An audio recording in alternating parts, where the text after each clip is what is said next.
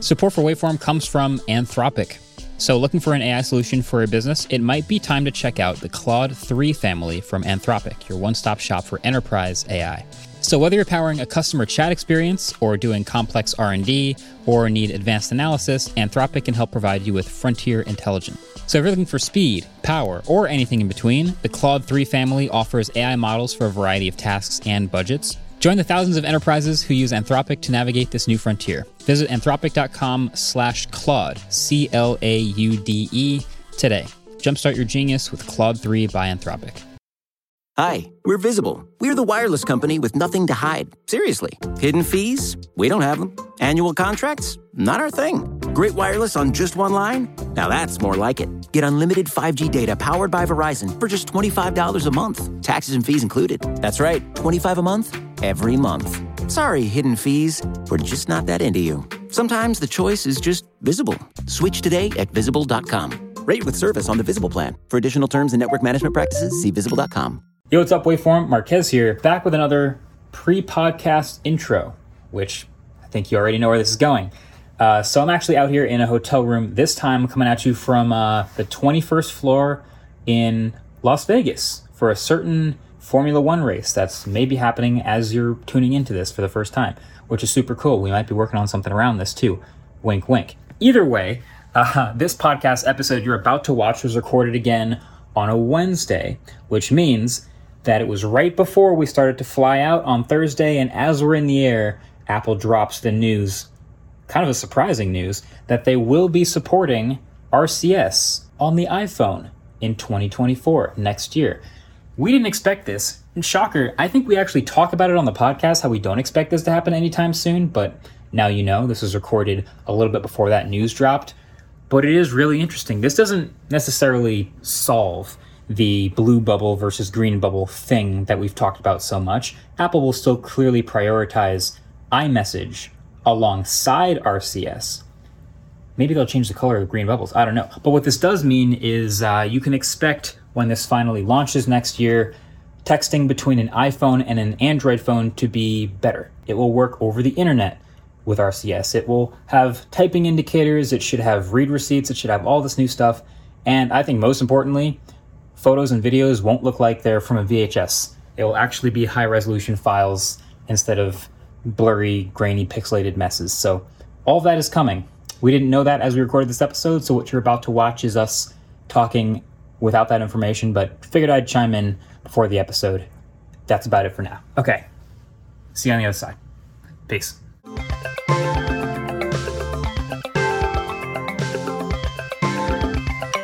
Yo, what is up, people of the internet? Welcome back to another episode of the Waveform Podcast. We're your hosts. I'm Marquez. 15% of my diet is Cholula. And I'm David. And that was the soundbar, actually. Andrew's not actually here. Yeah. I mean, yes, his diet is mostly Cholula, but he's he's out uh, teaching a little one the ways of the Cholula. I don't know. He's, he's a dad. He's a dad now. So he's got to go do dad things, and that uh, has rightfully meant that he's not here today. Totally fine. So now we've done like the whole trifecta where like you and Yeah. Andrew hosted one without me, and then I think me and Andrew hosted Yeah. one and had trivia questions about you while you weren't here, and now it's me and you. So we probably should have Andrew related trivia questions, which would be hilarious. Yeah. Anyway, uh, lots to talk about this week. We've got a, a whole assortment of just sort of uh, random but all tech related things Yeah. that I have thoughts on. We all have thoughts on. Yeah. We should start um, by Well, Oh, uh, mentioning that this is not the first episode of the week. Right. Yeah. Yeah. We had a bonus episode, uh, Cyanogen Mod and the Death of the Android ROM. Long form bonus podcast episode went live on Wednesday. If you thought that it was Friday on Wednesday, it was not. It was Wednesday, but now it's Friday, which is a benefit to you. Yeah. So go watch that if you haven't already. Very fun episode. It's great. The nostalgia was so strong with Yeah. that one. I Yeah. enjoyed it a lot. Yeah. Um, but first, Yeah. Oh boy. we got. Audio listeners, David is reaching under the table Oh my God, this is so heavy. and picking up a briefcase. the LG Stand By Me Go briefcase monitor that we've been talking about for months. It's finally here. Um, Jesus. It's just a gigantic display. I mean, it's not a huge computer monitor, but just to have in your briefcase.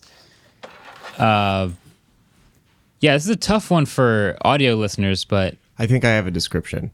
yeah, It's sort of like a briefcase which inside contains a jumbo-sized like Google tablet home thing. It's but 27 inch, But it's yeah. made out of the same plastic that airplane cabins are made out of. Yes. now it's vertical, now it's vertical. You can watch TikToks. free form, freestanding. You can play chess. It's a touch screen. Yeah, Does it have a battery in it? it does. It's currently on battery power. yeah, no? it's on battery power right now. It lasts about three hours, How much does it weigh? 30 pounds. It's really, That's 75% of the scooter. it's very heavy. 75% of Andrew's diet is Cholula, but 70% of uh, my strength goes to trying to hold this thing. I think that scooter reference will go over a lot of people's heads unless they've seen the short. But we also have a briefcase scooter. Oh, yeah. at the studio. The Honda um, Moto Compacto. yeah. So briefcase display, Briefcase Tech. briefcase scooter. We're off to a hot start. Yeah, we're off to a hot Uh, start. this is just a, a thing that we figured we'd show you guys that we have. yeah. When did So. everyone get together and decide that briefcase was the next form factor? I don't know for what technology? happened. I'm all for it, dude. I don't know. I don't know about you. What other things would work in a briefcase?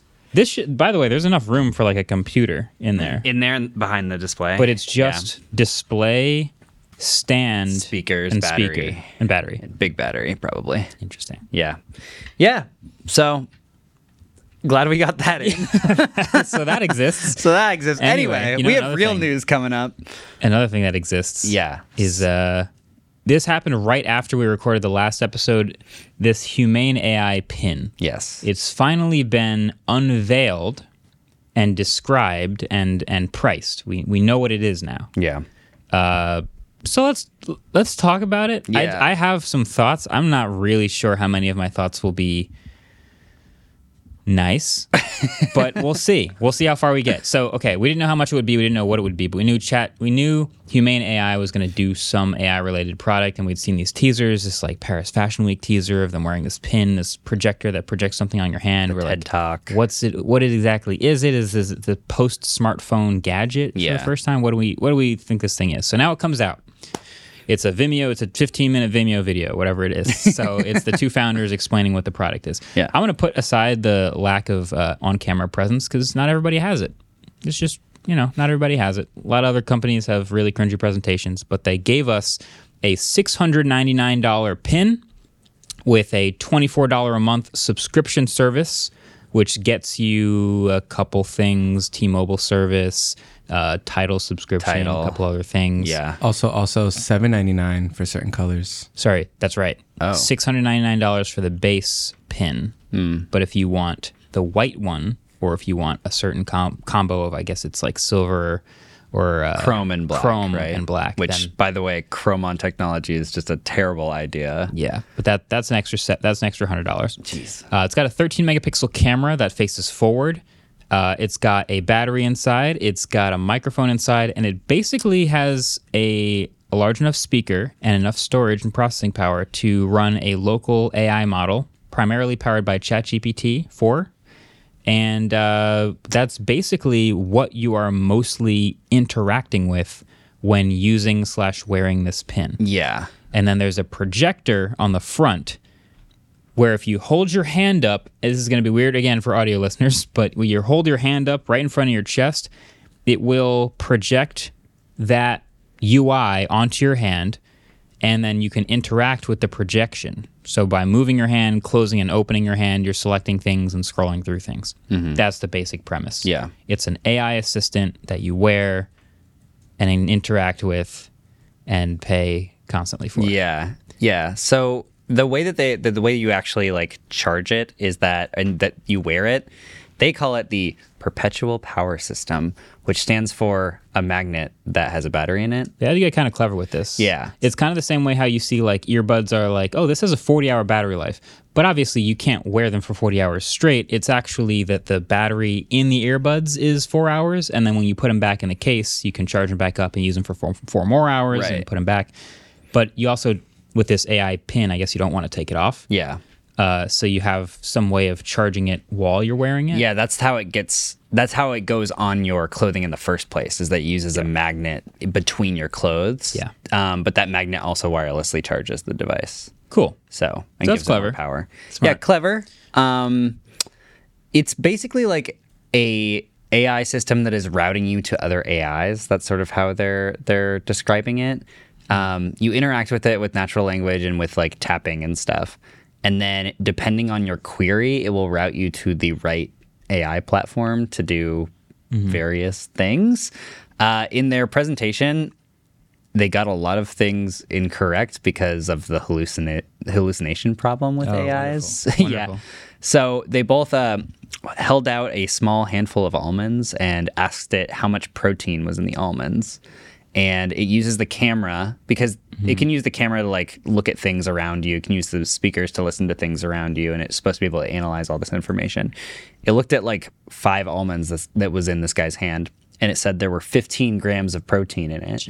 And then it added it to this like I don't know, this daily protein log that you can access via a web app. It, there's this weird, There's a web portal. there's a web portal interface that you can use to access all your human information. And for some reason, they want you to track all of the food that you eat by like taking photos of it. And then it's supposed to analyze that and then put that information into this web portal. Mm-hmm. Uh, anyway, a small handful of almonds does not have 15 grams of protein. That would be sick if it did, though. I It- would love that. It has like two grams of protein. Yeah. Um, and a lot of people are going online being like, that is completely incorrect. Um, and I think the the GPT was basically accessing the data of how much like a cup of almonds would have, something like that. Mm-hmm. Yeah. Uh, the other thing is he asked it when the next total solar eclipse was going to be and where the best place to watch it would be. Hmm. And he said it would be in April and the best place to watch it was Australia. A lot of people came out being like, no, you actually can't even see it in Australia. You can only see it in North America. So yeah, because these large language models are sort of just predict- predicting the next most like likely word, um, you're not always going to get accurate information. And, and if you are using a device that has no screen and that you're just supposed to be using ambiently, like getting incorrect information like all the time is probably not the best. not great. Yeah. Yeah. I guess now that I've seen the announcement, oh, I- I was we were kind of wondering what it would be, but now that we've seen it, I feel like I have two main thoughts on it. Humane, humane, Two main. humane, humane thoughts. two main humane thoughts. One is, you know, I, I see the videos, but I haven't tried it. And this gadget has the potential to be a really big or really small gap between how I think it's going to go and how it could actually go. Totally. Like I, I am watching these videos. I'm like, this does not seem great. Like I don't believe that a projector onto my hand is going to be great UI. Is it going to track my hand around when I move, or do I have to have my hand in the perfect place?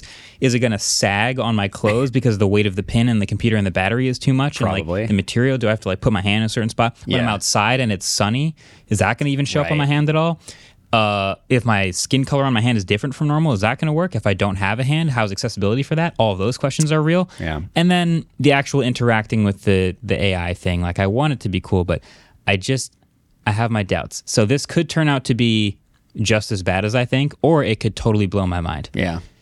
My other thought is if you zoom out a lot, I think the idea of an AI assistant that you kind of just ambiently have around you is is a cool idea.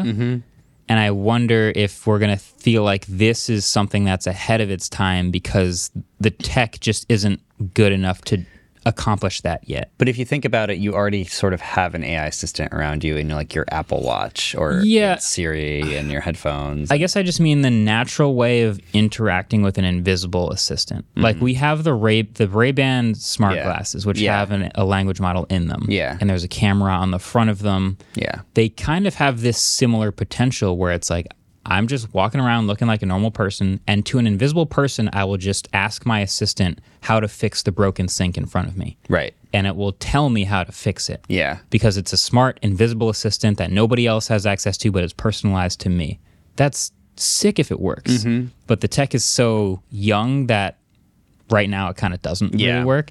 And I feel like this pin is the same way, where like the idea, I love the idea of like having a plate of food in front of me and being like, log my macros, and it just does it. Like Yeah. I've wanted to log macros even in an app manually for years. Yeah. and it sucks. Like my It's- Fitness Pal and It's stuff. horrible. Yeah. Uh, every if your food doesn't have a barcode, like good luck. Yeah.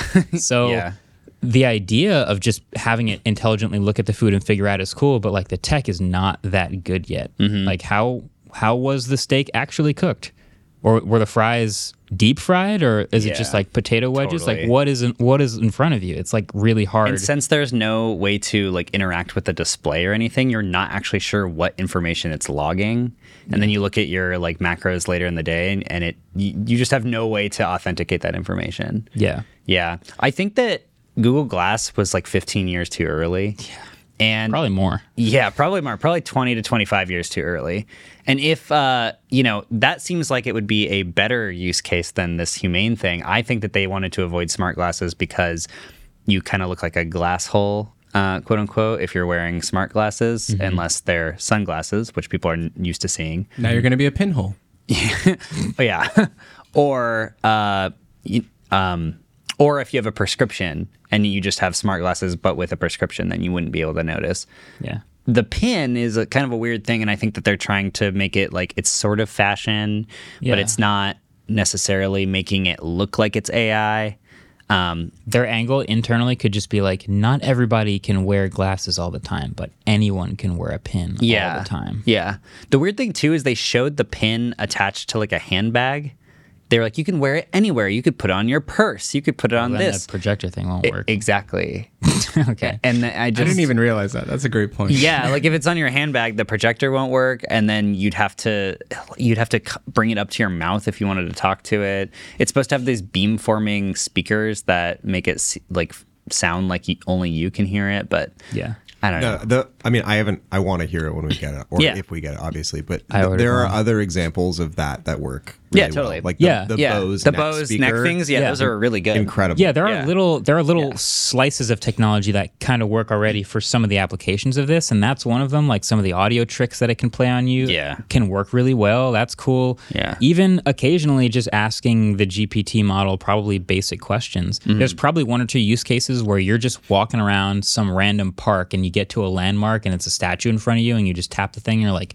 "What is that?" And it tells you, and you're like, "Holy, that's awesome! This Mm-hmm. tech works really well." There will probably be little slices of that that make you believe that this is the future. Yeah. But today, for 700 bucks and 24 bucks a month, that's a tough sell. Yeah. I got to say, it Yeah. feels like a tough sell. I do want to try it. I did buy one. oh I probably shouldn't say that so they don't like treat my order special or something. I don't know. I don't It know. might not matter. i don't think it'll matter I ordered one. i don't We'll even know see. when it's going to come out you can pre-order it now but they a don't good- have like a release date That's a which is- really good point. you know maybe it'll be the roadster situation again So you guys think that the demo was real? Because I you're mean- saying like the peanut in the hand thing. Like, because to me, when I watch those demos, I assume it's all like made in post. Yeah, it should have been.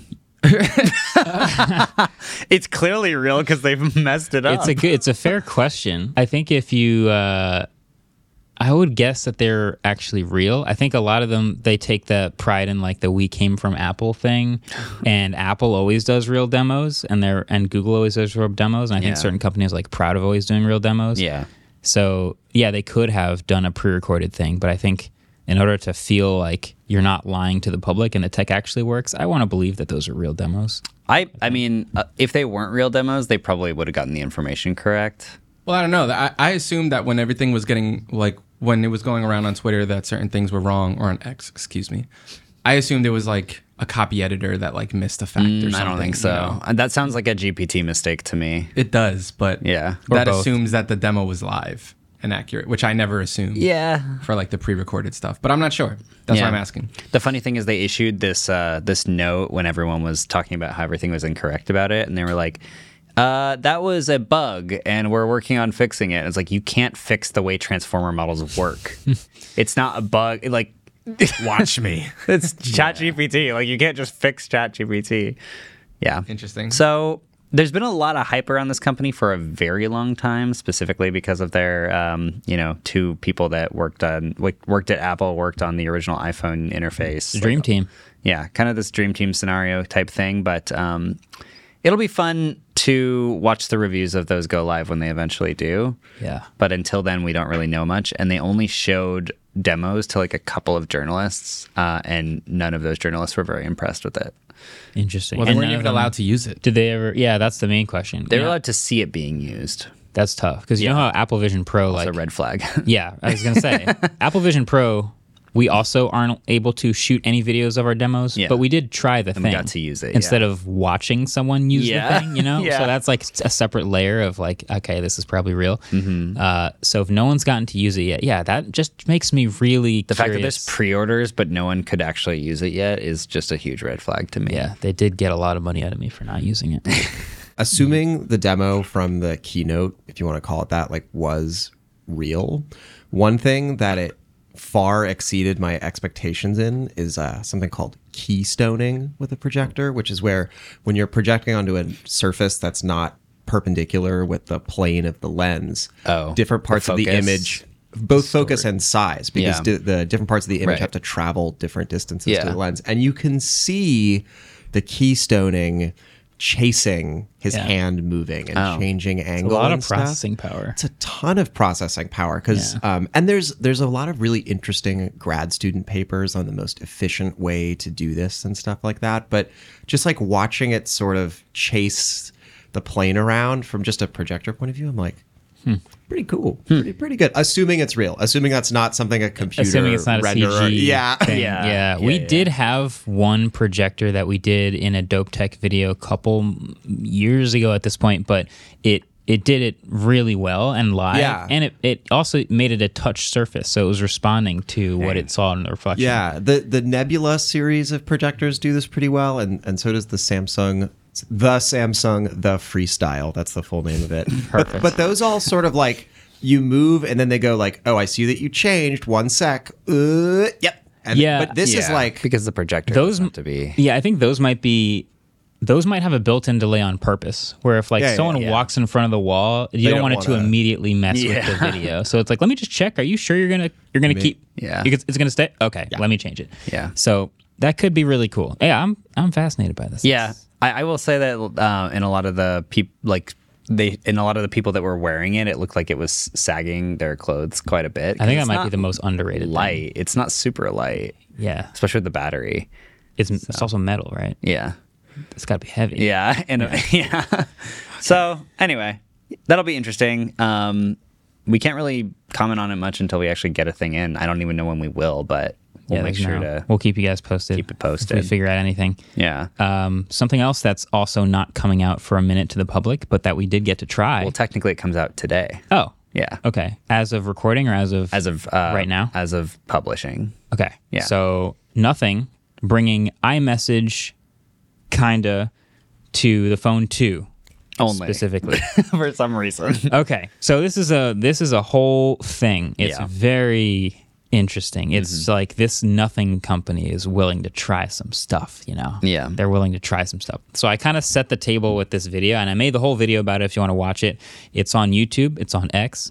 Um, it's if you're a company trying to break out and and make a new smartphone and gather market share and grow sales around the world, you can kind of follow a pretty reasonably predictable approach and start to do that.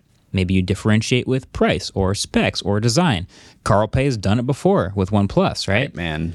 But there's something about the US where you kind of have to do certain things to break out. Like you need to be in carrier stores Yeah. to pass may- 2% market share. Like You Yeah. just can't get people, like, there's not enough enthusiasts to buy your phone online. Uh-huh. You need a carrier deal. And what you also need is to compete against the iPhone and actually get people to switch from the iPhone, which is a staggeringly dominant phone in the Yeah. US. Like Yeah. shockingly so. Yeah. And I talk about this in the video. Like everybody in every other country is like, this is so dumb. Like you guys, why do you even use iMessage? Mm-hmm. Like nobody even uses what bothers with the default texting app where I come from, and that's totally fair.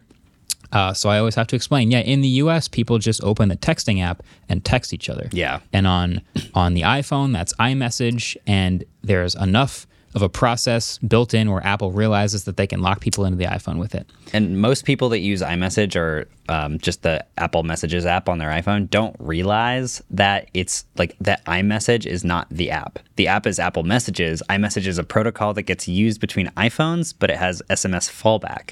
Yeah. So people are not used to realizing, oh, this is like an, an internet based chat service, whereas regular SMS is just regular SMS. Yeah.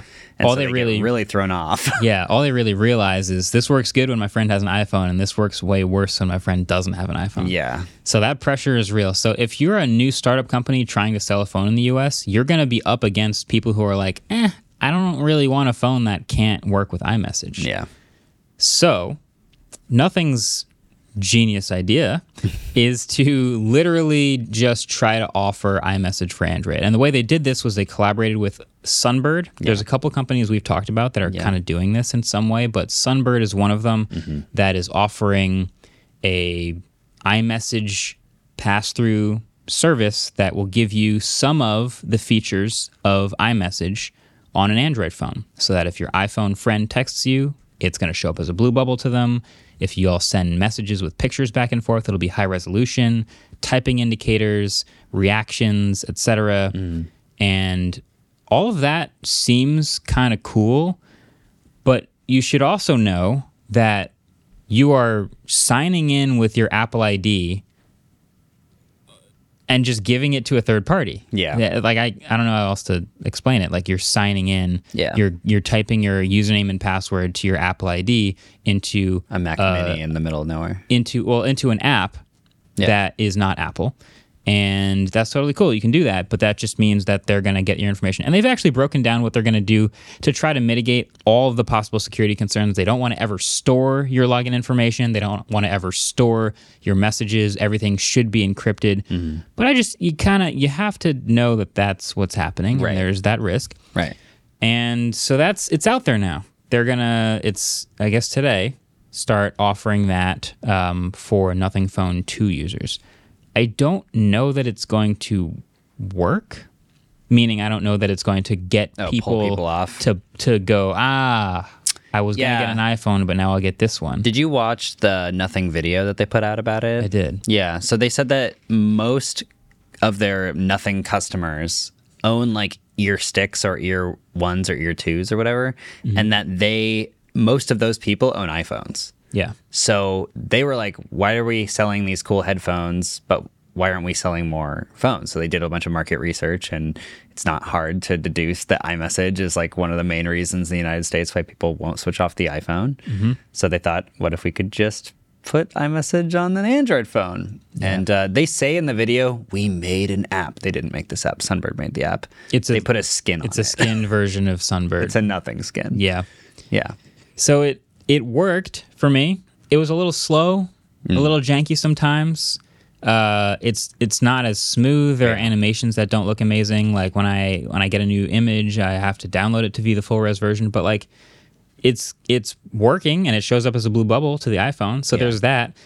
Um, but yeah, it is like a it's a weird thing that only this company would probably try right yeah now. yeah it's it's kind of crazy that they're willing to do this um, i know that nothing doesn't have a lot to lose sunbird kind of has a lot to lose but also sunbird still hasn't come out of like of like super closed down beta uh, whereas beeper is like pretty much out there for everybody i've talked to people from sunbird and beeper and they've said that they're not they feel like this is the perfect time to do it because with apple and google being put under so much regulatory antitrust scrutiny they feel like if apple just like turned a switch that was like you and made it not possible to do this, then they would get like in a lot of trouble. Yeah. So I still don't really feel like it's going to last a really long time. Um, I was trying to figure that out. I don't, based on my understanding of how this works, I don't know that Apple could decide. I mean, maybe I don't know exactly how it works, but could they actually shut this down? they could probably figure out a way to not make- Really? yeah to make it not work. Like if you're um, I don't know if the Mac that you're associating your iMessage account with is in a different country to the one that you're in currently, then they'd have to run it through VPN. yeah. I don't know. They could Yeah. they could do a lot of like They we're did- not actually shutting it down, but we're making it way harder kind of thing. So nothing told me that their Mac Minis are going to be in whatever region you're in. So there are a bunch of different Mac Mini server farms, whatever, in different locations. Okay. So it'll probably be in your region. And as far as I can tell, it's just routing through your computer the way any other iMessage would. yeah.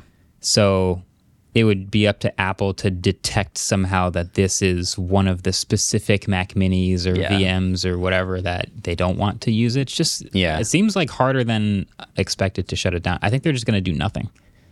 nothing, literally nothing. Yeah. it's a pun. Sorry, I didn't want to make a pun today, but it just came out. Sorry. Yeah. but yeah, I, I don't think they're going to do anything. Yeah, probably true. Probably true. I don't know. There's this is spurring a, another conversation all over social media, and I think this conversation gets spurred like twice a year at least, just about uh, iMessages like hold and like should we just have an open protocol that sh- everyone should use, or a, a hot take I was seeing on Twitter a lot yesterday was people were saying Apple should just be forced to put iMessage on Android because that way like they're not necessarily being forced to open up their proprietary protocol forced to put iMessage on Android. yeah, but they're allowing other people to use their service, which is arguably a better service than most than a lot of other messaging protocols. Yeah. And if Apple was just forced to put iMessage on Android, then they're still getting all the traffic. And they've almost put iMessage on Android many times. There were like a bunch of leaked documents where they were going to do it and they were like, you know, I feel like this is the only reason people are staying on the iPhone. Yeah. Like, like, Phil Schiller and like all, all these upper real manager quotes. dudes. Yeah. yeah. They definitely have an Android iMessage app just waiting, Oh, just yeah. on ice. It's for ready. whenever it has to go It's out. ready. I, I think that they'd probably have to figure out another monetiz- monetization strategy for it, though, if they were to add that many more users, because they would they would literally like the amount of users they'd add if it got added to Android, not just because of the U.S. but because of the entire world, would be so high that their server costs would just explode. So they'd have to figure out a a better monetization Gotta strategy scrape for it. the couch cushions for some change over there at Apple yeah, Park. yeah, Yeah. So, I yeah, just I found the comments on the video really funny, which is every time this happens, there's tons of comments about in the country I live in. here is what it's like. It's like we know. I've been And- told this by Yeah. you guys a bazillion like times. we know, seven out of ten comments are like, in my country, most people don't use the iPhone because everyone uses WhatsApp, so we're all just competing on hardware, and the iPhone's not that competitive with hardware. I found one really interesting. Uh, they said in Japan, a lot of people use iPhones, but they all still use WhatsApp on the iPhone, That's amazing. which is like, Golden, golden. wow, wow, Perfect scenario. Japan Same. reigns supreme once again. 2050 over there, yeah, Yeah, yeah. seriously. So yeah, that happened this week. It's out. If you have Nothing Phone 2, you know, you've heard all of our red flag warnings, so Yeah. you can't say we didn't warn you, but you can try it. if It's kind of a bummer they're only putting this on Nothing Phone 2. And a lot of people were upset that bought Nothing Phone 1s because a lot of people didn't feel like it was worth to upgrade to the Phone 2 from the you- yeah, Phone 1. why wouldn't it work with the phone one? I it's not that it can't. It's I think it's just that they they want people to buy phone twos. They probably aren't moving enough phone two units. Hmm. It's like how Apple released the M3 because like they sold no M2 devices. You know. I was gonna say, are there any like, do we know anything technical about how this? No, app it's works? Sunbird. It works on all of my Android phones that I've Yeah, used. but it how does on. Sunbird work? Sunbird works by um, Because Beeper was like an open source protocol. Remember, like, what is Sunbird you doing? Sunbird's just a closed source protocol so it's just their protocol. version Uh-huh. of Beeper. Yeah. Interesting. Uh huh. So there's no like technical, as far as we know, technical reason why it can't run on a phone one. I think you could run Sunbird today in beta on a phone one. Yeah. Yeah. I mean, I I I didn't get official access to Sunbird. I got the APK, Whoa. and then I just sideloaded it onto my phone. David, David, don't admit that. That's not illegal. Sneaky side load. Wow. That's sort of a signage in my throwback. anyway, yeah. Well, Yeah. it's out there. Yeah. So bad. if you got a phone too, try it out. If you uh, have any other phone, try it out. Grab an APK. Let us know how it works. I Wait, have you used, could get the APK for this. yeah, maybe. yeah the nothing one. Yeah, I have used both Beeper and Sunbird, and I think that Sunbird looks a little bit better, but it has less functionality than Beeper right now. So But does that even matter if it's nothing skinned? Yeah, it looks fine. Yeah. It looks like a nothing app. yeah. It's called Nothing Chat. Oh, the benefit of it though is that it'll detect whether or not you're uh, texting in another Android user or an iMessage user, and if you're texting an Android user, it goes through RCS. If you text an, an an iPhone user, it goes through iMessage. So that's a benefit. It doesn't just fall back to SMS. everything is encrypted. Yeah. Everything's Wow. encrypted. Wouldn't that be the perfect Wouldn't that 2050 be world we could live sick? in? Yeah. Anyway, let's kick it to trivia and then uh, take a little ad break. All right. So as we mentioned earlier, this is Please be about Andrew. the Andrew round. Let's go. So Let's go. question one: Dbrand, our good friends at Dbrand, have been in business for quite some time. Mm-hmm. But one year before their launch, Taylor Swift released a phone skin as merch along with her third studio album, No way. Speak Now. Really? What year did Speak Now come out? 1979. What year did Speak Now come out? Again, this is one year before Dbrand launch, What year did Speak Now come out? And it was the third studio album. and it was the year before Dbrand. Jeez. All right. I don't know. I have to make an educated guess on that. Answers at the end of the episode. yeah, let's kick it to break. we'll be right back.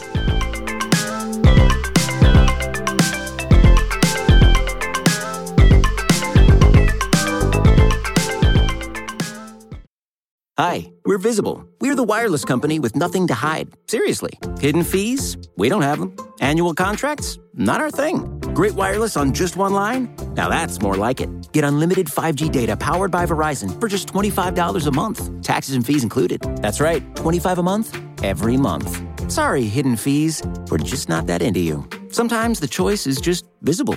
Switch today at visible.com. Rate with service on the Visible plan. For additional terms and network management practices, see visible.com. Support for Waveform comes from Coda. So it can be tough to stay organized when your team is spread across time zones. With Coda, you can help keep your whole team on the same page with an all in one collaborative workspace that brings together the best of documents, spreadsheets, and apps into one platform. That means less time ping ponging between different tabs and tools and more time on your projects. So, with Coda's extensive planning capabilities, you can stay aligned when managing planning cycles and while measuring objectives and key results. Plus, you can access hundreds of templates and get inspired by others in Coda's gallery. So, over 50,000 teams across the world collaborate with Coda, from the New York Times to Square, uh, from Toast to TED and Uber. So if you want a platform that enables and empowers your team to collaborate effectively and focus on shared goals, you can get started with Coda today for free. You can head over to coda.io slash wave. So that's coda, C O D A dot I O slash wave to get started for free. Coda.io forward slash wave. Welcome back. We got a few new stories for you here today. The first one being that we finally found out how much Google pays Apple to be the default search engine on uh, Safari. I have a hot take about this. Oh, do you wanna do you wanna disclose? uh, first, tell us how much you're spending. Okay, so it's always been known that Google pays Apple a lot of money to be the default search engine on the iPhone. Yeah. Um, and that's sort of a way that a lot of browsers make money now is sort of like a ransom thing. They're like, hey, we could make Bing the ser- default search engine. And Google goes, no! You know, all these things. So uh, during this antitrust trial, uh, it was Google versus Epic because we already did Epic, Apple versus Epic, and now we're doing Google versus Epic, I guess. It came out that they pay Apple 36% of search ad revenue uh, to use Safari or to be the default search engine on Safari, which is a lot. So what you're saying is app, app Google makes all of their search engine revenue, and then they take 36% of what they make and on give it to Safari, App- specifically on Safari. of what they make on Safari Yeah. and give it to Apple to Yeah. remain the default search engine for when you just type a phrase into the search box. yeah, That's a lot. yeah, That's It- a lot. It's also kind of a situation where it's like it's only a lot because they are the default, and so that thirty six percent means is is a lot of money because they are the default. Mm-hmm. If they weren't the default, that thirty six percent would not really be that much. Yeah. Yeah, Ready for my hot take? I'm ready. it's all wasted money. Do not pay them a dime. There's no way Google switches it to or Apple Apple, switches switches, it it, to to, Bing. Bing. Yeah. To Bing? Apple would switch to Bing? I wonder about this a lot. no way. I've seen that hot take on the internet quite a bit. Um, I don't know if that many regular users would be able to like t- tell the difference or be pissed off that they're using Bing. I instead think of if Google. one day you typed a phrase into the search box in Safari and it pulled up a Bing search result, the entire internet would lose its collective minds. Uh-huh. even regular people, yeah, not just nerds. I think I think it would spill over pretty fast. That is Like, definitely a hot take the because I same way- disagree hard. Really? I think that the same way everyone knows that Siri kind of sucks, the same way everyone knows Bing kind of sucks. But do regular people know that Siri kind of sucks? I think so. The thing is with search, the more people they get making searches, the better the product gets. So if you make Bing the search engine for like a month, it'll eventually be fine. That's you would think that's true, but it didn't work with Siri. It's not 100% that way, though. it's, know? it's not like a learning model where it just gets way better, way fa- like automatically. would they re- like okay let's say theoretically hypothetically Yeah. google stops paying today uh-huh do you think there's a path where apple goes okay we need to because also if you switch it to bing that assumes microsoft is now paying E- yeah. What if Microsoft's Yeah, because like, Apple "I'm not needs paying." to go to somebody and be like, yeah give who us wants 36%. to pay us and how much do you want to pay? yeah so microsoft currently not paying google decides we're not going to pay anymore who are they going to switch it to if they don't have a default willing to pay are they going to switch it to bing and just give it to them for free That would or- be if nobody was willing to pay, though. yeah Yeah, because I mean, there's this whole antitrust conversation going on with Google. Google's being sued by the federal government about whether or not they should even legally be allowed to pay Hmm. off people like Apple to be the default. Um, I honestly, I feel like if you couldn't do that. Apple would just implement a thing when you set up Safari for the first time that would say, What search engine do you want to use? And I agree with you that probably 98% of people would pick Google search because, like, why would you just pick Why wouldn't Apple make their own? I mean, they could. They probably have it ready. they pro- just like they have iMessage on Android been ready. speculated for a while. They like, has- almost definitely do. But if they make 23% of or 36% of all Google revenue, it's probably in their best interest to just use use that as like a so this is interesting money 'cause, like, generator, right? yeah. On one hand, you you like the money. You're Apple. You should make a lot of money. Yeah. But on the other hand, they have been known to like take big leaps to like forego some of that default. Like when like switching from Intel to Apple Silicon, they kind of took that leap. Not that Intel was paying them or whatever, but they took that leap to go from the easy default to making their own thing, uh-huh. and that made it better over time. and they have not made the leap to, to serving their own search engine ever. yeah. And I think there's a probably a pretty good reason for that, which is it's probably harder than they think, and you need a lot of volume, a lot of business, a lot of things to work for a search engine to be good. One thing too is that Apple is like one of the only companies that does not make nearly as much money selling your data. Like Apple makes most of its revenue on hardware and services, um, but almost every single other tech company sells data to make most of its money. And so a search engine for them is not that useful, right? Because a search engine's mostly tracking your habits, it's mostly tracking what websites you're going to. And if Apple is keeping that super private on device because that's their whole thing, that's their whole shtick, then like what's the value of that to them? If they could just like point a gun at your head and say, give us 30 per- 36% of all revenue, or we literally like pull the bottom out from under you, I feel like that's a much better revenue generator from them in the long term. I think their only argument would be we can just make it a better product. Like we can we can deliver the search engine that the world wants, which doesn't sell all of your information, but learns from all of your searches and can give you better features that work for you. That's true. Siri would be search. cool. They would have to really, really, really assume that that would be a selling point for people. Yeah. Yeah. They just have to look at how many people use Alta Vista today and assume that they can get that amount of people to switch. Yeah. Yeah. Yeah. Yeah. I mean, it'll be interesting to see what happens if uh, this trial goes through and, or if the federal government wins this case. I don't think they will. Um, following the case, they've been they've made a lot of bad uh, bad cases.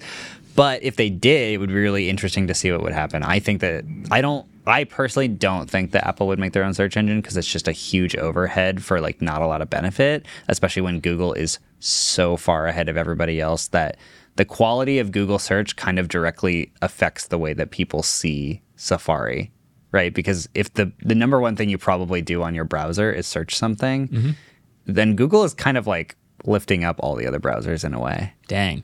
Yeah. Have you guys used Yahoo search in the past few years? No. It is literally Microsoft Bing backend with a Google clone skin on top. I didn't even, I didn't even know I it think still existed. the only thing I've used Yahoo search for is finance. it's funny, like if you go into Yahoo and you like search a sports team, it'll present it in like the exact same format. wow, it with, literally like- looks exactly like I know they e-, Google. they even have the the three by three grid for all their different Yahoo they literally apps. changed the font. Isn't that just the Google search bar? So look, m- you know, maybe if Yahoo was willing Oh my to do God. a little bit of a discount, Apple could kind of do a seamless little. wow. Look, you, there's a little browser for all of your yaps. Oh my god. Is that what they call it? That's what I, I, I just made that up. yeah, what is that? All sites? This is literally the way that Gmail that's a looks. Oh, sorry. Yeah, you're Yites. That's literally the way that Google search. Wow, that's insane. I didn't even know that. That's wild. Damn. Okay. Good for Yahoo. Good for Yahoo. Um, yeah. So I mean, that's always been like a black box. So it's interesting to know that information now. There was a funny little blurb that was like, when the uh, Google engineer like let out that information, his manager who was sitting sitting like behind him visibly cringed because apparently he was not supposed to say that. oh no. yeah, but he that's kind of got hilarious. forced to. So And now we all know. $26.3 billion. Now the waveform pod knows. we all know. You've been spending a lot of money. yeah, Cool. yeah. All right. All right. Um, next topic we didn't really mention last week, but there was an OpenAI Dev Day that I watched uh, last week. Yeah. Their first developer day. I tried, bro. I really tried to watch it. yeah. It was so cringy. I mean, I watched it for the first half hour. Um, they tried to do a live, like live demos and stuff, and it felt a lot like a Microsoft keynote, and it kind of was a Microsoft keynote because Satya came out, and you know, I don't know. OpenAI is kind of a Microsoft company now, to be honest. Uh, They're under the wing. Yeah, yeah. So they announced uh, a few new products. They announced this thing called GPT-4 Turbo. Whoa. Yeah. Um, which makes the context window for tokens much longer, so you can import like an entire research paper instead of just, you know, r- writing a few words. Say, tell it to me like this based on you know this information. So yeah, you can like drop in all this stuff. Um, it moves the up to date information to April 2023 because before it was really behind. And they made a note that they never want to be able to fall that far back again with the training data. Uh, it is also way cheaper than regular GTP4 was.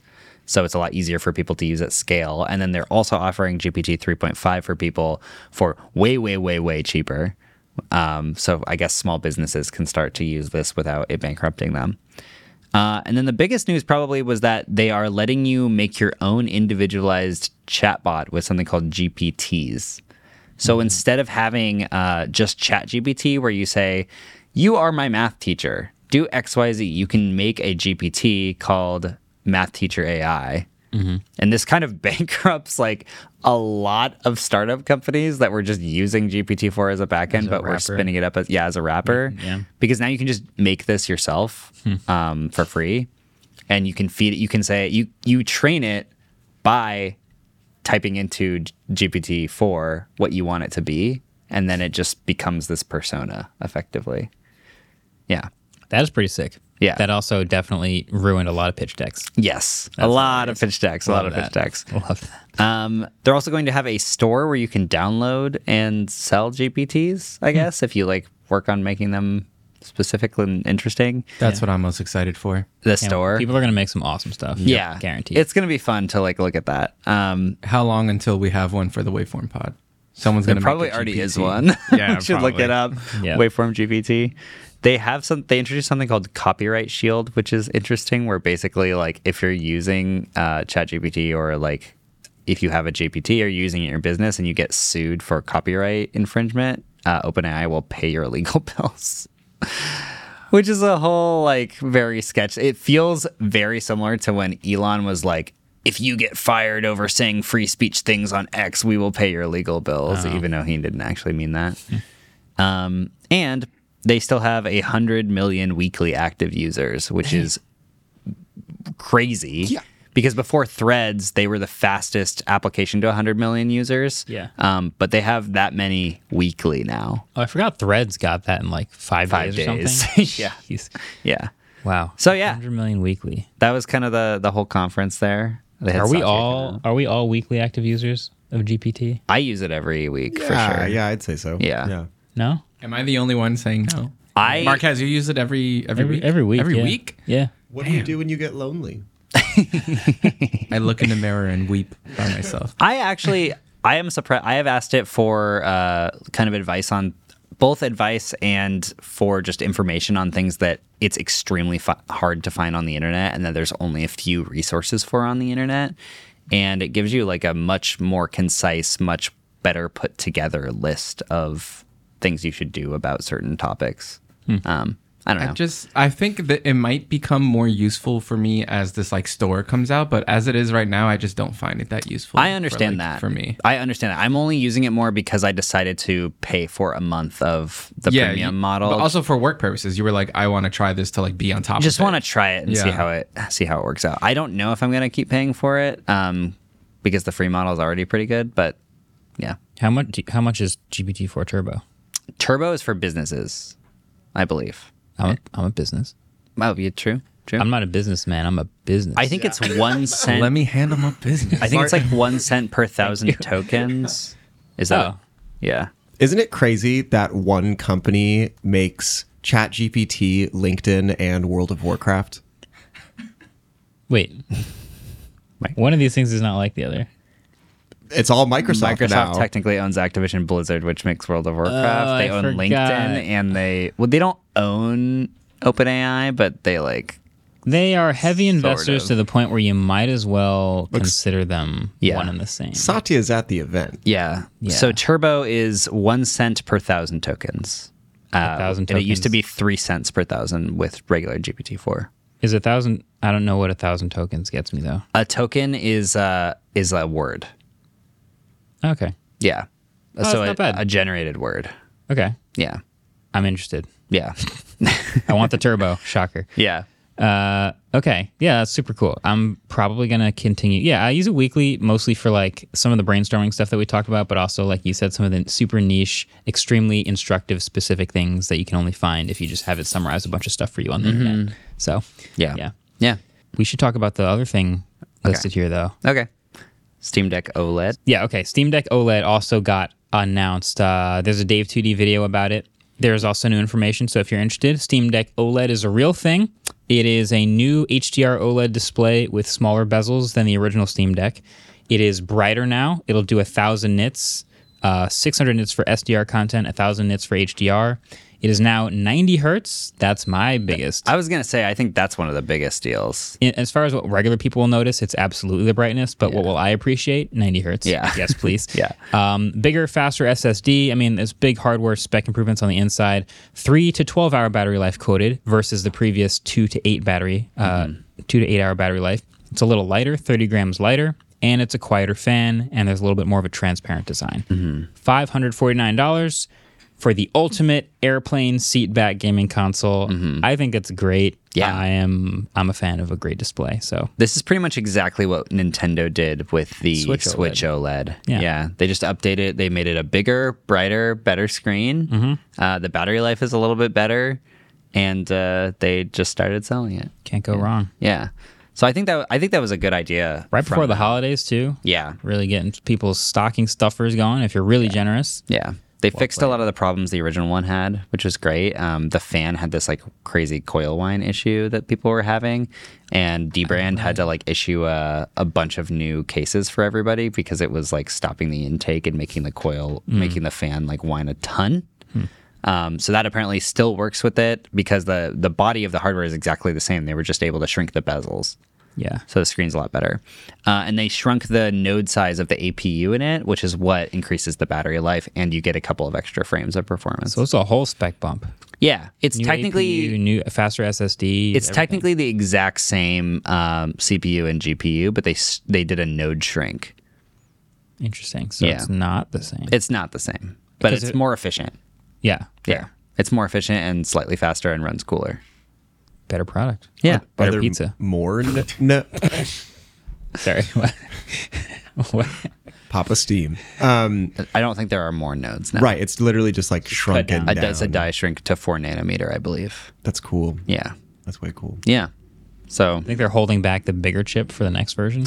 Yeah, they more they said power. that they didn't have any um, plans right now to do That's- a more powerful one. What they should say. yeah, So that you buy this one. yeah, And then in six months, they're like, just kidding. We yeah. had plans. Which the is whole what time." Nintendo will definitely be doing as Yeah. well. That's yeah, fair. While we're on uh, gaming stuff, there's also new analog special edition like pockets getting released Oh, in yeah. special colors that are getting released this Friday, the 17th. So today. today when you're listening to this, which means it's probably already sold out. So sorry for you guys. Sorry for telling you. Sorry for telling you. These ones come in the classic matte colored designs. Uh, Analog seems to be just shipping special editions of the Pocket to keep sales going. They did a transparent one, they did a glow in the dark one, and now they're, well, translucent. Translucent, glow in the dark, and now they're doing these matte colorways. Um, They're doing blue, green, indigo, pink, red, silver, yellow, and spice orange. and they all look sick. They all do look I don't really know good. why orange is the only one with a modifier, Nice. but it's specifically spice orange. Nice. Got Amazing. it. Ooh, I really hope I don't get this wrong. I think it's because Spice Orange was an original color that you could get the GameCube in in Japan. Like like the right. orange GameCube is called Spice Orange. I remember really the hope I'm orange right GameCube. about that Your because nostalgia tricks don't work on me, analog. I know nothing about these old I am consoles. immune. Yeah, it was, completely you new. were right, Ellis. It was called Spice Orange. Let's go. Got it. Yeah. Got it. Awesome. New trivia question. Yep. No, please don't. We we need one Andrew related. We should do an Andrew related second trivia. Oh question. boy, do we have one for you. Let's get Let's it. go. Second trivia question. So, out of everyone in the studio, Andrew probably watches the most Twitch. Twitch. Thank you. I was gonna say. Tw- I was gonna say Steam for a second because my head's in Steam, world, but yeah, he watches the most Twitch. Okay. What is Andrew's Twitch username? Wow. Yeah, You don't follow Andrew on Twitch? Um, I probably do, but I don't watch Twitch. Wait, so you don't follow me on Twitch? No, I don't. Actually, maybe I do. I probably did when I found out that you had one. Yeah. I wrote down a username that I no longer know if it's for Twitch or something else. We'll just we'll You're closer find to- out later. I be closer than I'll, me. I could either be right and feel really good about it, or I could be wrong and we don't get any points. Yeah. We'll be right back.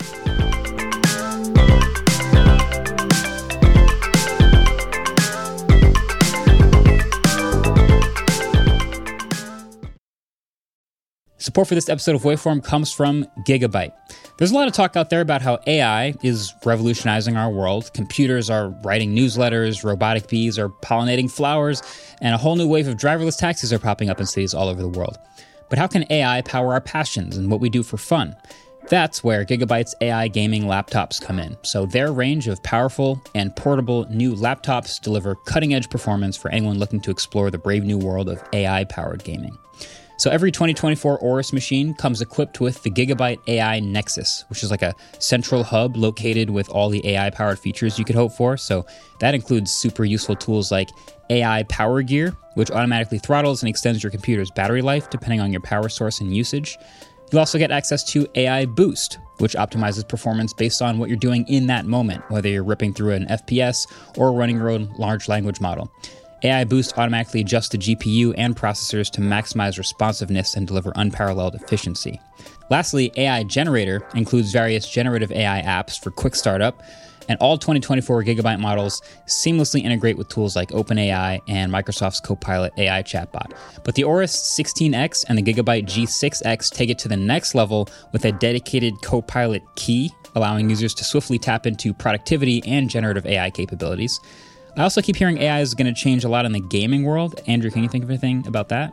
not just optimization like you said but like more personal optimization i could see happening where like maybe you're playing a competitive game like valorant and you want higher fps and lower resolution like you you're okay versus like the witcher where you might want 4k crispy resolution and like a lower frame rate i think finding that between your computer specs and what you want might help out a lot Nice.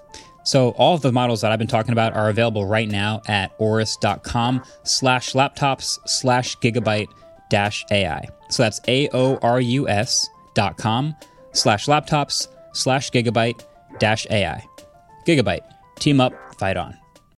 This episode is brought to you by Shopify.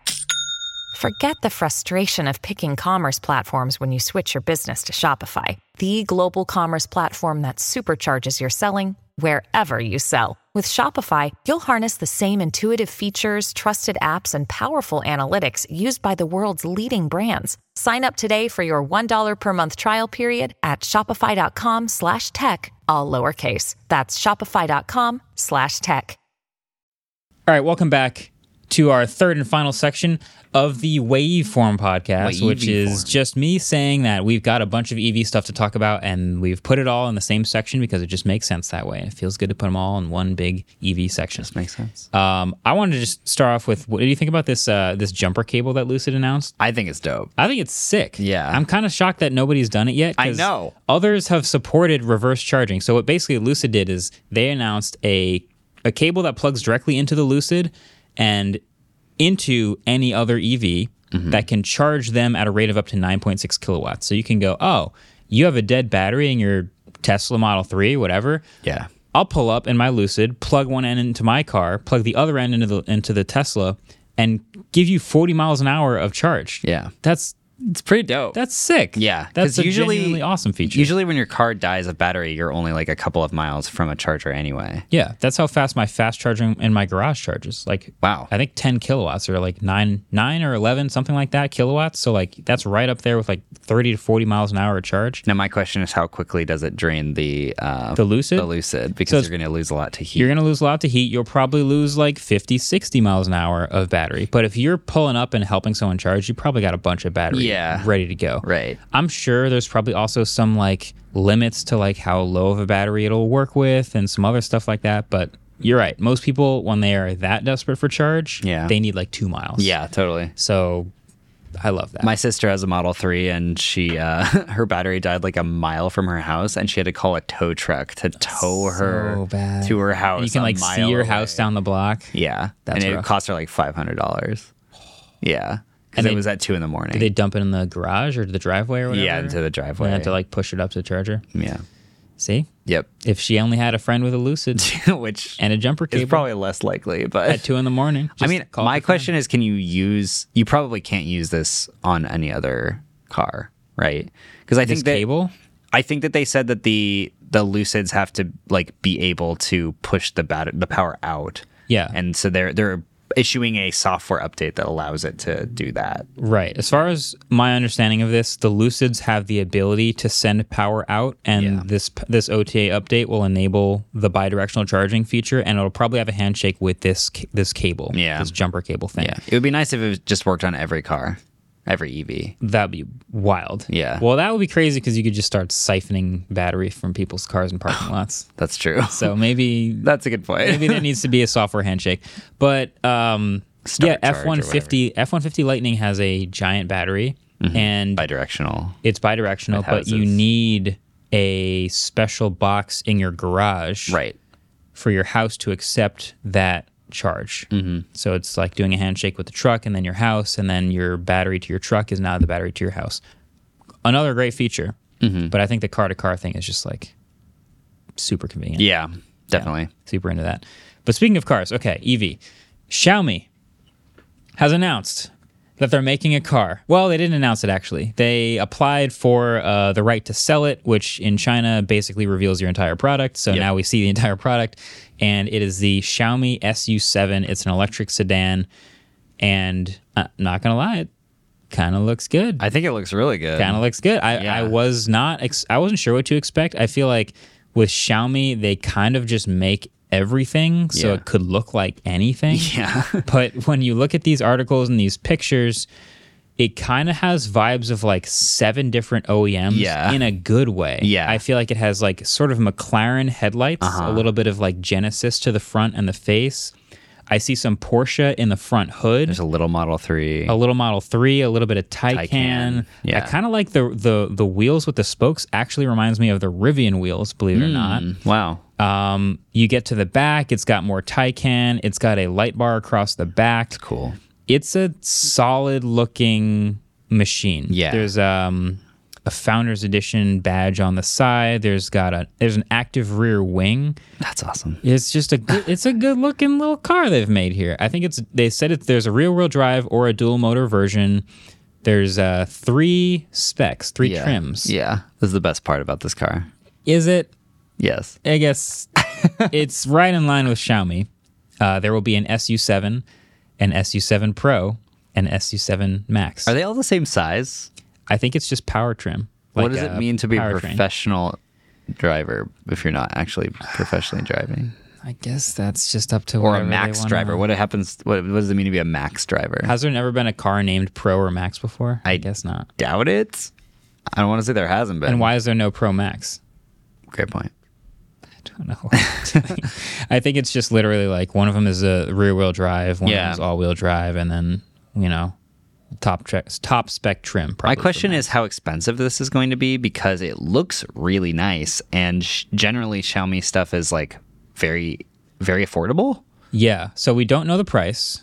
But it is Um, going to start mass manufacturing in December Yes, in a month. I kind of want to do like a an educated guess based on what we know. Mm-hmm. So we'll probably never see this on this side of the Atlantic. Like it's just it's a Xiaomi car. Yeah. So I'm just gonna have to like translate to what I think the U.S. dollars equivalent would be. But like a car like this, which is a full size electric sedan, I assume with moderately decent performance. I'm trying to come up with a comp somewhere in the like Ionic 5 range, maybe a little higher end with that active spoiler, a little sportier, maybe Ionic. What was the Ionic 6? Is the one with the, Ioniq that we 6. had here? Yeah, Kind of feels like $40,000 Ionic 6 type thing. that would be amazing Wouldn't that be cool? for forty grand. That'd Total be guess. amazing. It looks really good. Total guess. Yeah. Uh, it also runs an OS that can also be run on smartphones. So That's thi- hilarious. This is similar to the Polestar phone that they're going to make that is made like specifically to go with wait, wait, their wait. What? cars. There's a what? Were you not, were, did you miss that week? Yeah. The Polestar phone? Polestar phone? yeah. No way. I'm looking this up right now. Yeah, it was. It was. Uh, they're going to be making a phone that is uh, with God. What is the what is the brand? It's a Chinese OEM that's basically making it for them, but it's made to go with their car, Wow. and the OS is like worked directly together. I mean, that makes perfect sense. Like in the same way that if Apple made a car, it would probably work best with an iPhone. Right. You, there's probably tons of integration stuff you can do from maps to like, yeah, Yeah. everything would work best with that. Yeah, I'm guessing this is like an Android base, and then they're gonna have their phones also run the same Android base. and Oh, look then when at you that. hook your Xiaomi phone up to the Xiaomi car, it probably has like special integrations and just works really seamlessly with it, which makes a lot of sense. It's exactly how Apple would do it. Hilarious. That is really funny. Yeah, Meizu My yeah, yeah, Mm-hmm. for yeah. Polestar. And Meizu is owned by Geely, Geely, which yeah. is like a huge Chinese auto. which also Oh. conglomerate. owns Polestar. I thought so. They all, so Geely owns Volvo too. Yeah, Polestar's a Volvo. Yeah. Isn't Yeah. it crazy that one company makes Volvo Eggo waffles and uh, Phones. and these hands? they Oh. they own Ego. no, I just made that up. That was not. That was a joke. Okay, That one was made up, but it sounds a lot like the one that wasn't made up. sounds like it could have So, been real. you never know. Yeah, Uh, that is really funny. Okay. One Well, company does own Minecraft and Skype though. Microsoft Microsoft. yeah, Minecraft and Skype. also World of Warcraft and, LinkedIn, LinkedIn. and World of Warcraft, And GitHub. and ChatGPT, and GitHub. But not ChatGPT, but sort of. Almost. sorry, sorry, get back to the uh, more or less. Yes. Um. Yeah. So much for that Sony car. That, I don't think that was ever gonna come out. I mean, we did see a physical representation of it at CES. Yeah. Uh, Was that two two CESs ago? I think it might have been think it was- last year. I think it might have been both of the last two years. yeah, they make a lot of concept cars. Yeah. The Afila or whatever it was called. yeah, the Afila. and then everyone went nah we don't really want this but you know it looked kind of decent this one looks better good for xiaomi Yeah. cool design seems like it's actually going to ship soon so we'll keep an eye on that Crazy that a company that started as a as an Android ROM became this it's crazy makes everything and cars. they're versatile Yeah, We'll see how insane. it goes. I mean, uh, with a car, there's like so many parts that you, you inevitably need to be made and sourced from other suppliers. Like, Yeah. I'm sure, I say I'm sure, but I don't know. I'm pretty sure Xiaomi's not making the windshield wiper Sure. actuators and like every single little piece of the car. The tires will come from someone else, whatever. Mm, Could be. But You never know. you know, they'll probably make a bunch of pieces of this car. They'll make the displays probably. They'll Mm-hmm. probably make the the camera systems for all the sensors all around Yeah. the car. The lidar stuff. Cool. Yeah. All right. Well, the other thing I wanted to shout out shout out was uh, the Polestar 4, uh, which will not have a back window at all, Yeah. and instead it'll just have a camera on the back, and it'll project the rear view camera feed on the rear view mirror, which is a screen. yep. Is that legal? It's legal. Yeah. There are other It's- cars that have done it. Yeah, there's other cars. There's lots of trucks that do this already. It's just kind of inconvenient. It's kind of weird.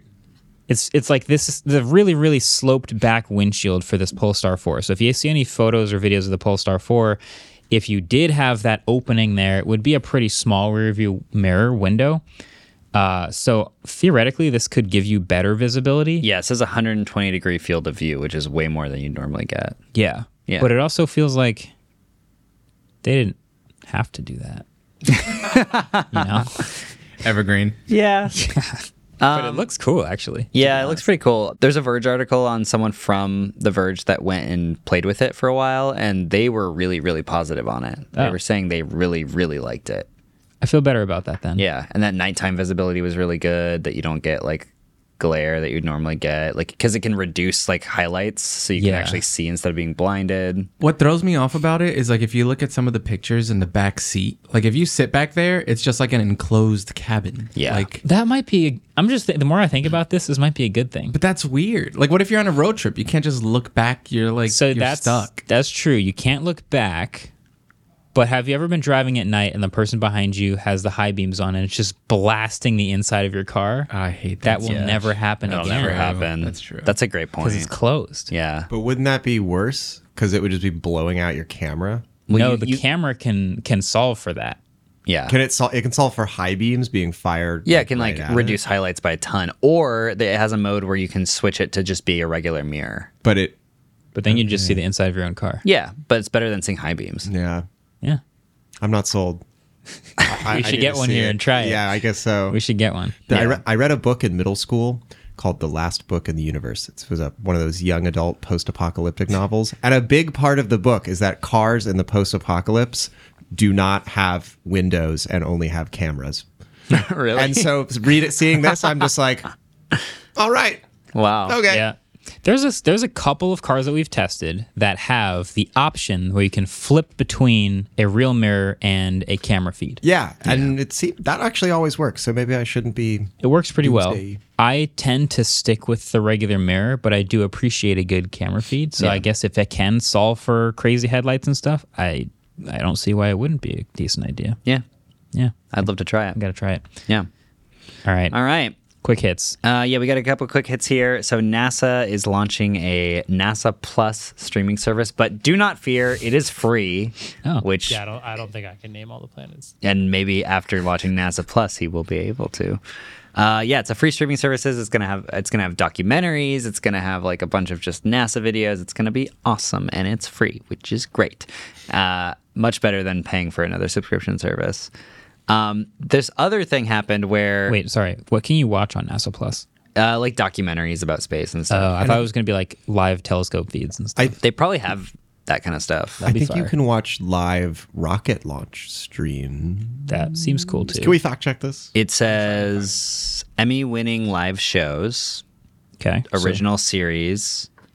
Um, there's also a Space Out series tagged under NASA and Chill, which are 30 minute shows featuring incredi- incredible shots of planets and space stuff, all backed by chill music. That, I love that. Yo, want a NASA and chill later? So, so this is basically uh, like Blue Planet, except for space.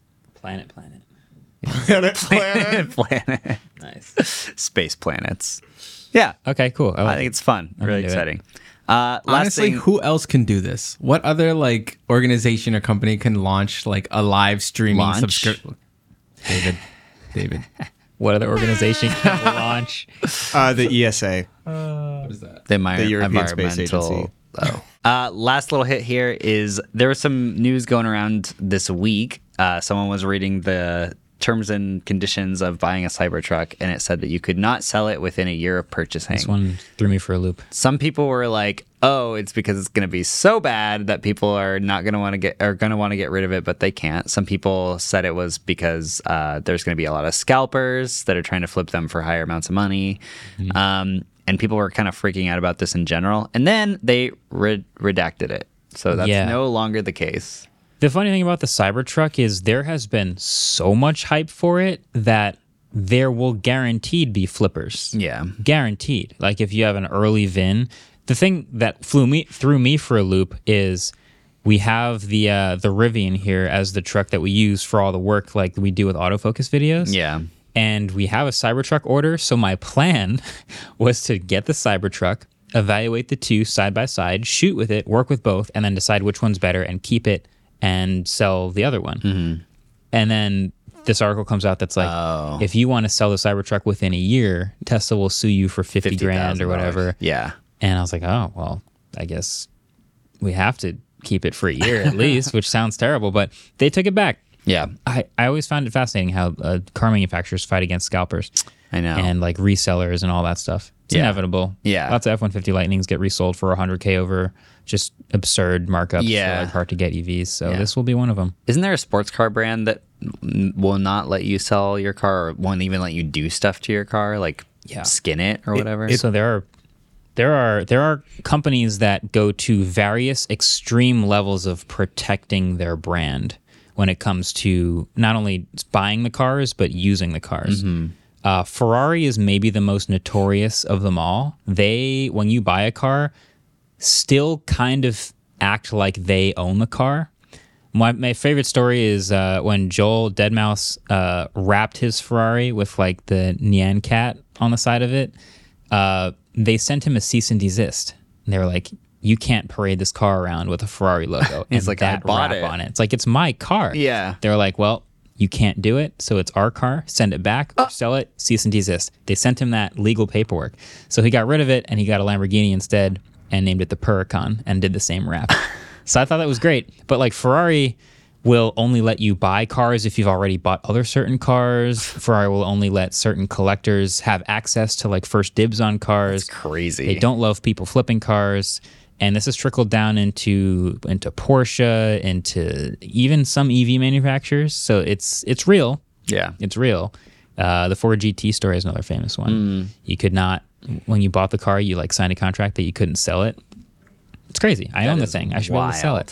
it. so wild. Tesla, you know, explored this idea a little bit, added it, and then took it back. Yeah.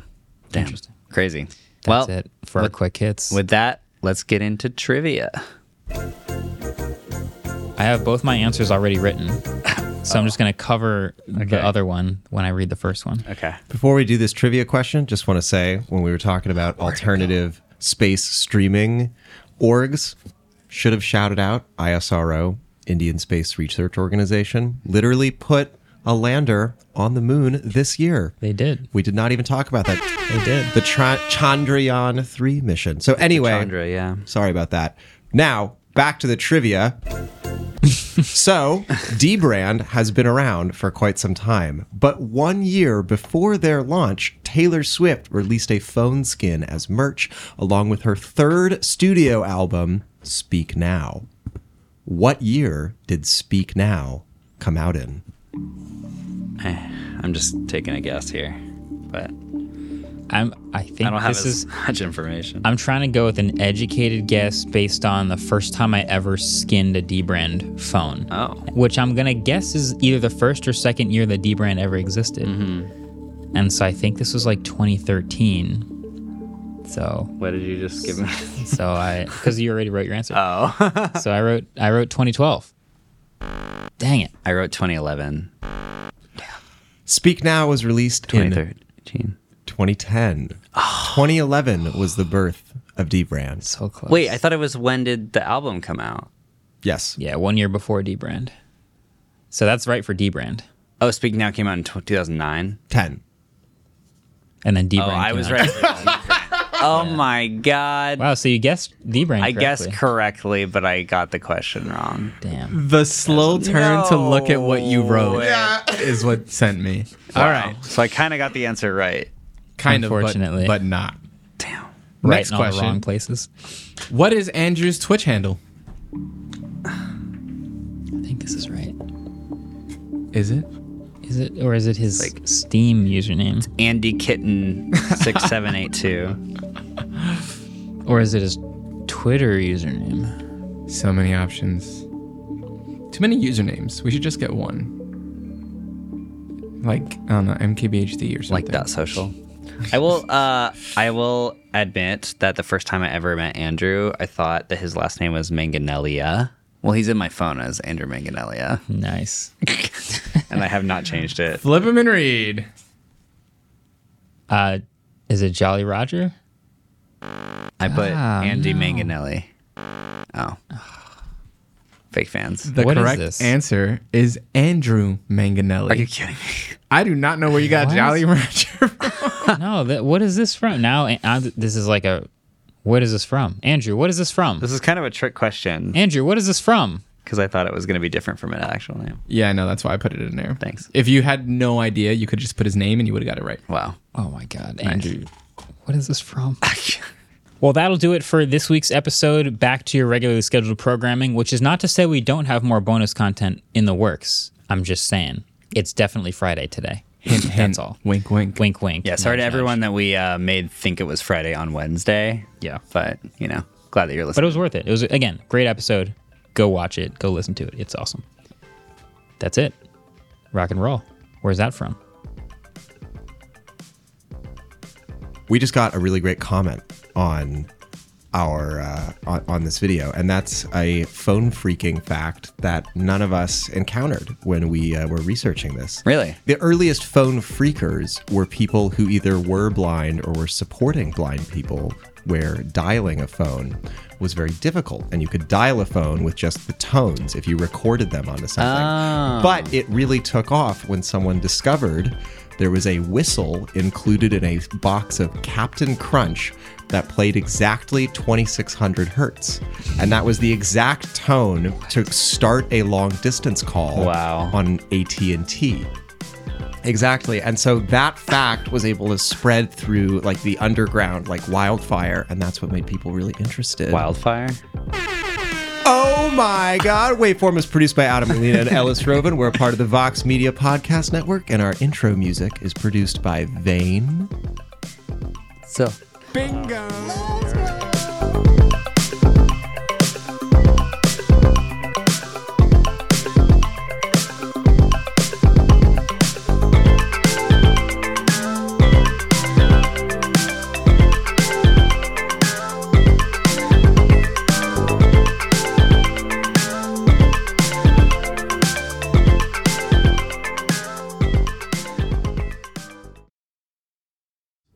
Do you do you coordinate like left side iPhone, Apple Watch, right side Android Oh, yeah.